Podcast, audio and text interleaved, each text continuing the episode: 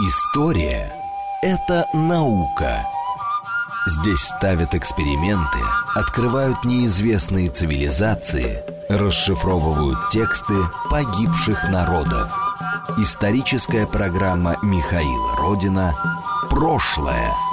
Еще вчера мы этого не знали – еще раз добрый день. Это программа «Прошлое». Меня зовут Михаил Родин. И, как вы знаете, мы здесь рассказываем не только про новости исторической науки, не только в теории изучаем историю, но еще рассказываем про то, как люди пытаются эти знания применить на практике, проверить что-то и в том числе испытать на себе а, ту информацию, которую добывают для нас ученые. И вот сегодня мы поговорим об одном таком а, значимом событии, значимом еще и во многом потому, что карантин смешал все планы, и, в общем, очень мало реконструкторских рекордсовских событий в этом году происходит в России.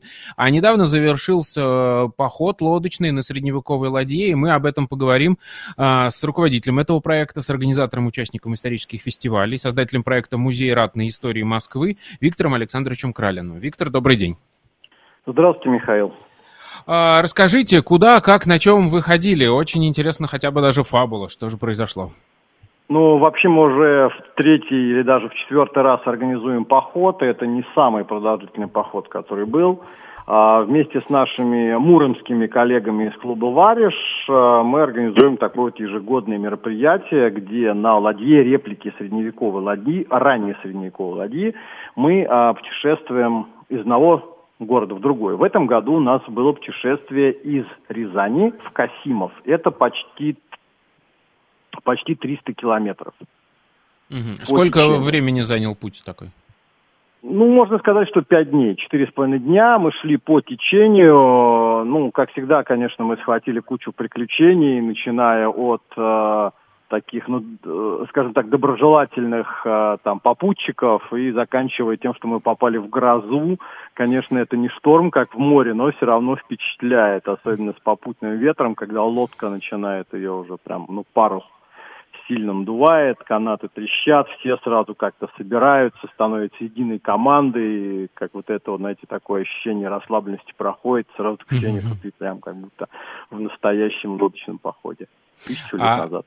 Правильно ли я понимаю, что это некоторая такая реконструкция э, какого-нибудь торгового каравана, который идет по пути из варяг в греки? Ну, как утверждают создатели лодки, ребята из Лубувариша, это реплика малой боевой ладьи славянской да, то есть это не дракары, не какие-то торговые скандинавские коги, это именно малая боевая ладья, где-то второй, там, с 10 по 11 век. Одномачтовое судно на 7 банок, 14 грибцов, вот, э, которые, собственно говоря, как бы, ну, мы в походе соблюдаем такие условия реконструкции, как и везде, а может быть даже еще сложнее – а, то есть это средневековая аутентичная пища, одежда в соответствии с историческими аналогами. Мы даже пытались интегрировать а, туда обращение, да, как, ну, скажем так, обороты речи на на древнерусском, но пока это поддержки не нашло, да, там на борту запрещено курение, как бы. То есть, ну, это такое, знаете, максимально возможно, ну, приближенное такое, знаете, событие э, к историческим реалиям. Ага. А, но это более позднее, то есть время это уже получается такая Русь, да, там расцвет, может быть, даже уже ближе. Нет, к... это как раз период формирования древнерусского государства, 10-11 век, что ни на есть прям такое. Ну, уже, уже государство, тем не менее. Я имею в виду, что это не тот бардак, который там творился на пути из варяг в греки до этого. А, хорошо. А, вы говорите, там 14 человек, да, было? Как вот мне интересны детали, как это все было организовано? У нас на лодке было 20 человек, 14 только гребцов. А, был собственно говоря, шкипер, это рулевой, был я как организатор, как организатор этого похода дружины, и мы с собой взяли оператора, хорошего, замечательного Сашу Алексеенкова, который нам скоро выдаст замечательный ролик, насыщенный событиями, там подача вообще в том формате, что с нами ходил э, ну, молодой человек 11 или 12 лет, э, то есть он работал на веслах наравне со всеми. Ого. Это можно говорить о том, что, ну, мы, в принципе, понимаем, да, из письменных источников о том, что такое понимание, как детские или младшая дружина, да, или пестование, это было вполне себе характерно. И если, конечно, в 11-12 лет мальчика не пускали в бой как дружинника, то, по крайней мере, он помогал э, ухаживать за лошадьми, да, там, чистил сбрую, оружие. Здесь то же самое. Он греб на веслах, то есть ну, на веслах а, наравне со всеми. Угу. А где, когда можно будет посмотреть этот ролик? Э, хотелось бы очень прорекламировать. Мы выложим, мы выложим его на YouTube-канале Музея ратной истории Москвы. Я думаю, где-то через неделю-полторы сейчас идет монтаж, просмотр материала, там такой минут, наверное, на 5-7 Угу. Хорошо, а откуда вы стартовали, куда вы пришли, и мне интересно, где вы ночевали по дороге, как был устроен быт, вот про это в деталях расскажите поподробнее. Ну, как, э, как я уверен, вы знаете, лодка это вообще не для людей. Вот да. Да, ну потому что узкие пространства, неудобно. Сейчас а, э, я, ну, мы, скажем так, мы разгру... загрузились, э, спустили лодку в Рязани, а, и, собственно говоря, пошли, все, подняли весла, кое-где на парусе пошли до Касимова. А, быт, лодка, да, там вот у ней узкие скамейки. Человек, который приходит, мы же со стороны еще один-два человека, помимо как бы старых участников, которые уже, так, знаете, эксперты, мы берем всегда с собой несколько новых ребят, которые даже со стороны, они могут быть не реконструкторами, да, uh-huh. и они ожидают, знаете, такой яхтенной прогулочки под парусом, а нет. Через два часа руки сбиваются в кровь, а, как бы тяжелое весло, спина, надо, то есть, ну, грести спиной, ему подсказывают. И к вечеру следующего дня человек вливается в коллектив, начинает работать веслом уже более-менее нормально. Быт, э, ну что быт? Мы высаживаемся на берег два раза в день. С утра, ну, как бы загружаемся, и вечером да. причаливаем. Э, ш, как бы, э, э, ну, места в лодке немного. Мы не можем взять с собой шатер, слеги, кровати, э, сундуки, да. Мы берем, обходимся самым минимально необходимым.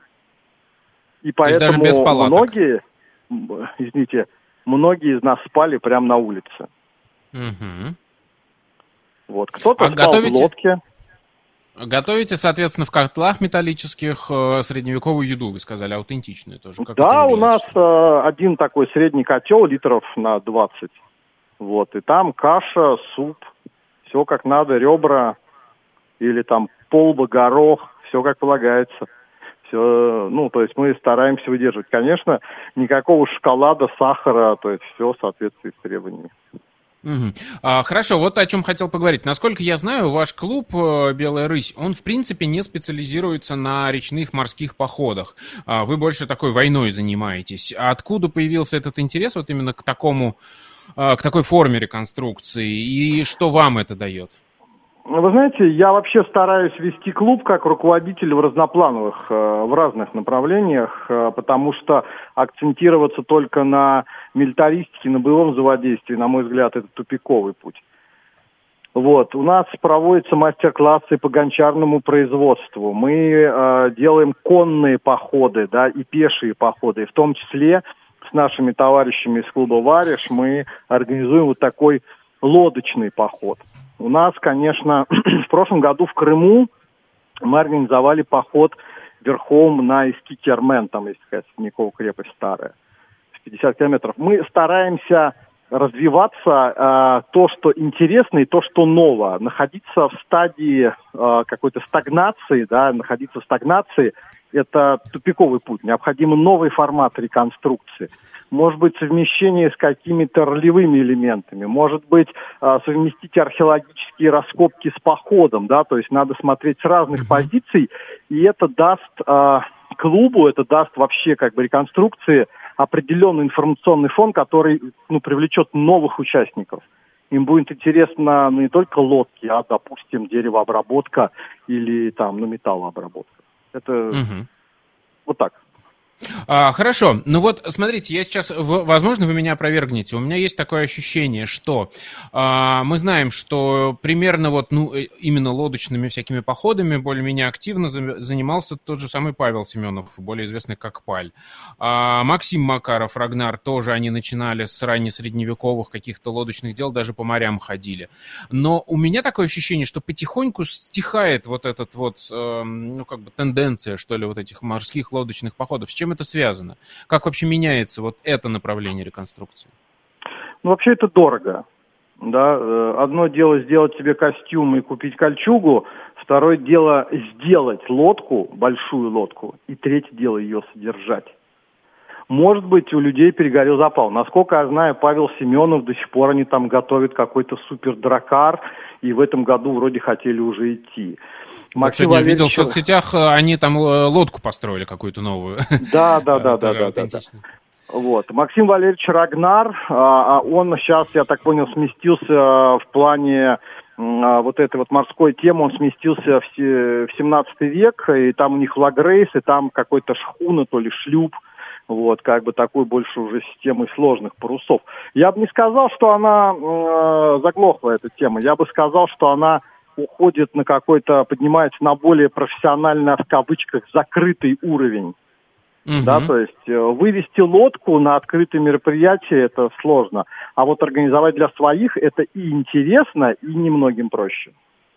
А в чем, а, как это развивается? То есть, грубо говоря, если проследить, там, посмотреть 10 лет назад лодочный поход, как он выглядел тогда, как он выглядел сейчас, насколько, в чем усовершенствование оно наверняка есть? Вот какие-то вот мелкие детали, которые, ну, там, мы, люди со стороны, даже наверняка не заметим.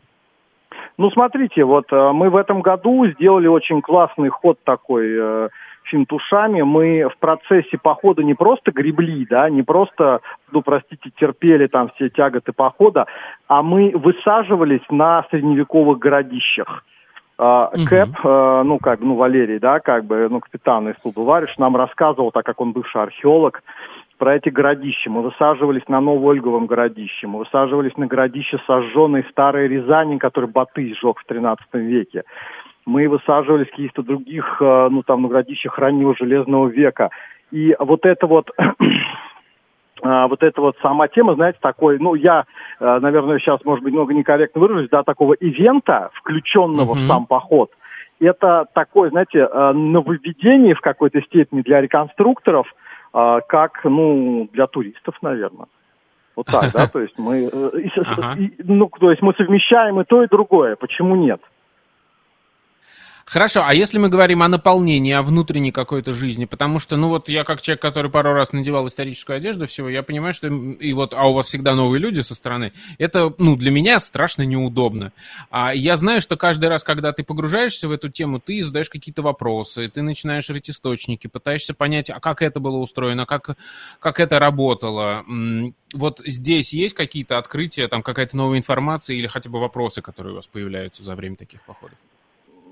Вы знаете, я думаю, что ничего нового здесь нет. Все одежды, швы, рубашки, порты, это все давно уже как бы опробовано. Единственное, к чему мы пришли, к чему, ну, то есть с практикой мы определили, то, что кожаные рубахи на эпоху викингов на 9-11 век, это непрактично, особенно в морских лодочных походах.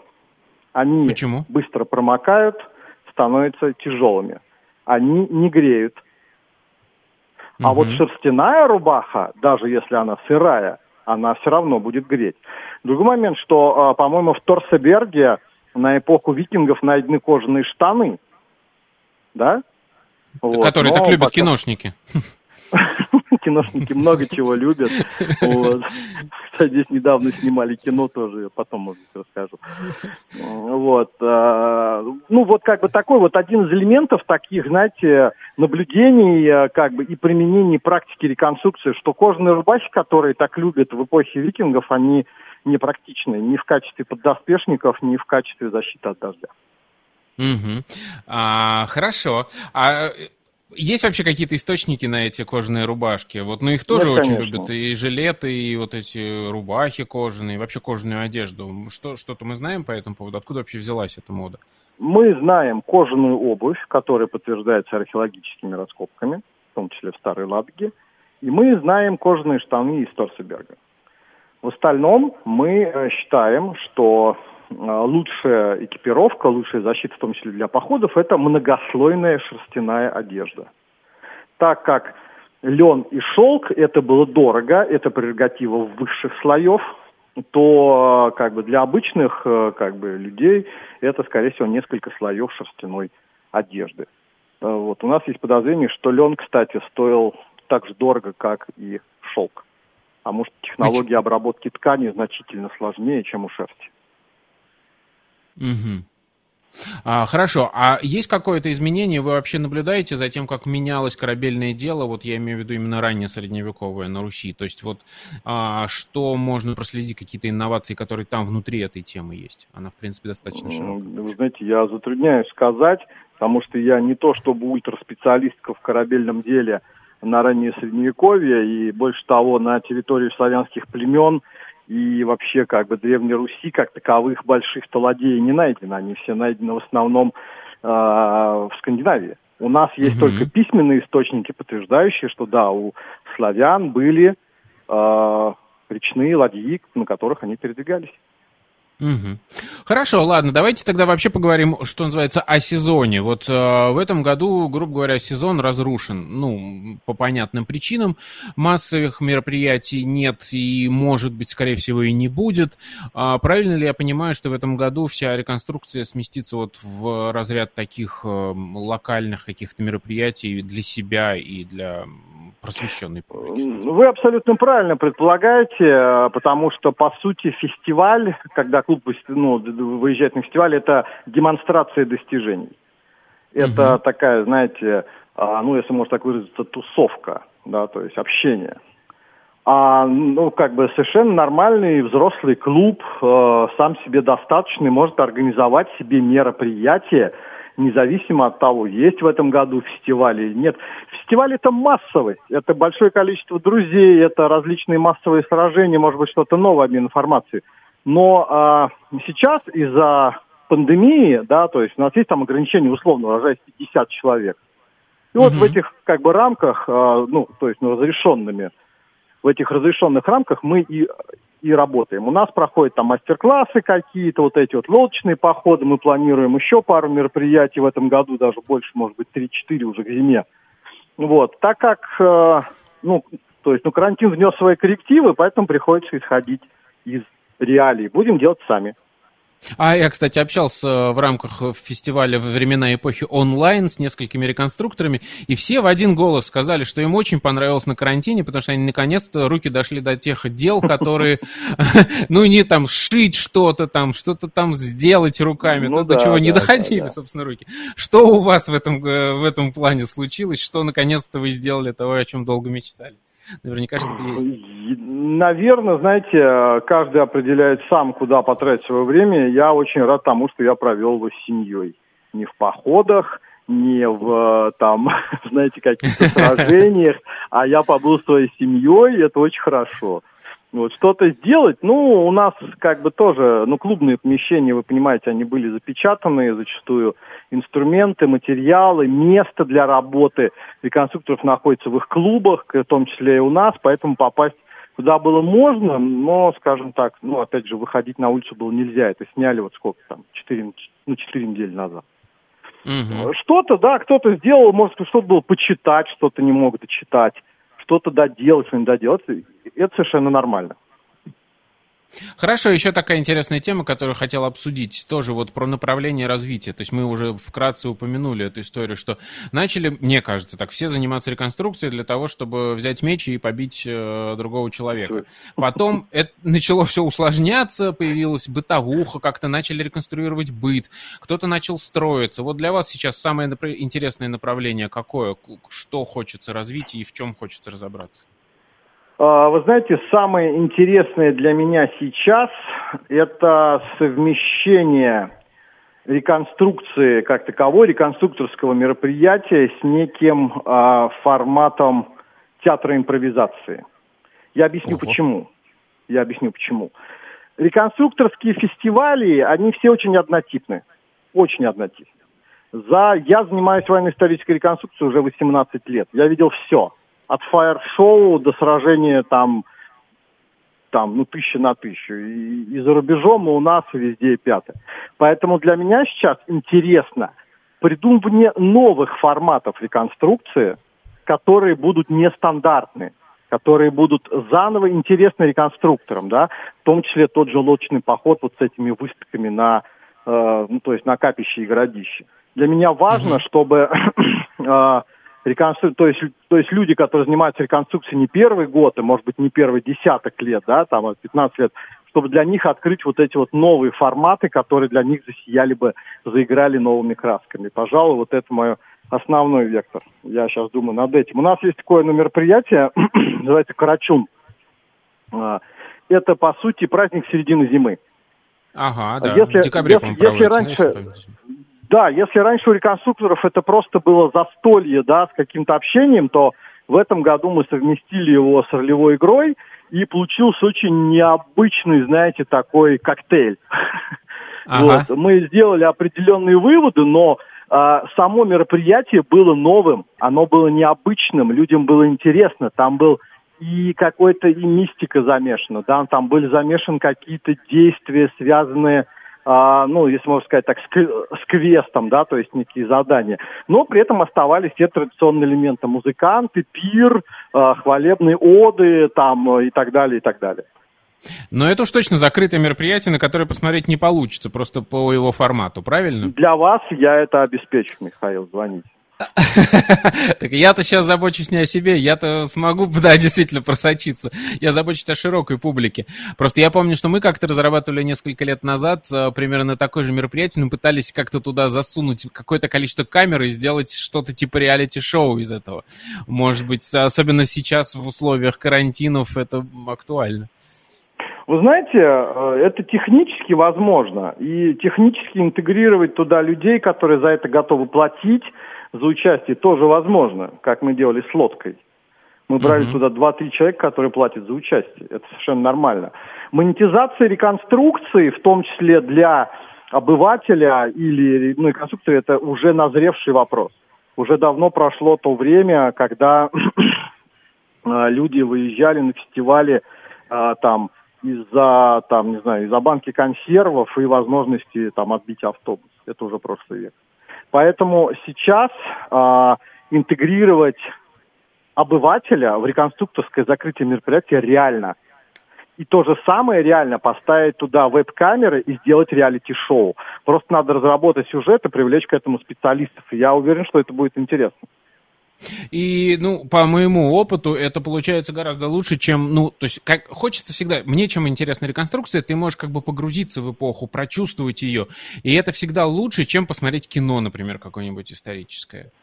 А, согласны кино, с этим, кино что... Ну, мало, прямо скажем, кино, где соблюдаются всякие разные исторические вещи. А тут еще и когда социальные какие-то взаимоотношения, ну, то есть вот, да, пир же, он устроен не просто как пир, люди собрались, а там Конечно. есть какая-то структу- структура, да, какой-то сценарий, правила. который, который, да, да, правила, да, который более-менее историчный.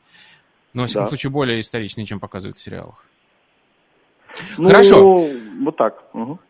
Да, а, две минуты у нас осталось для того, чтобы рассказать, что же все-таки в итоге вы планируете, ваш э, клуб, ваши знакомые, ваши друзья в этом году, еще сезон есть, там полтора месяца у нас осталось, э, что успеете сделать? Мы вообще планируем в рамках Музея ратной истории Москвы сделать несколько событий в этом году, я бы сказал, два события.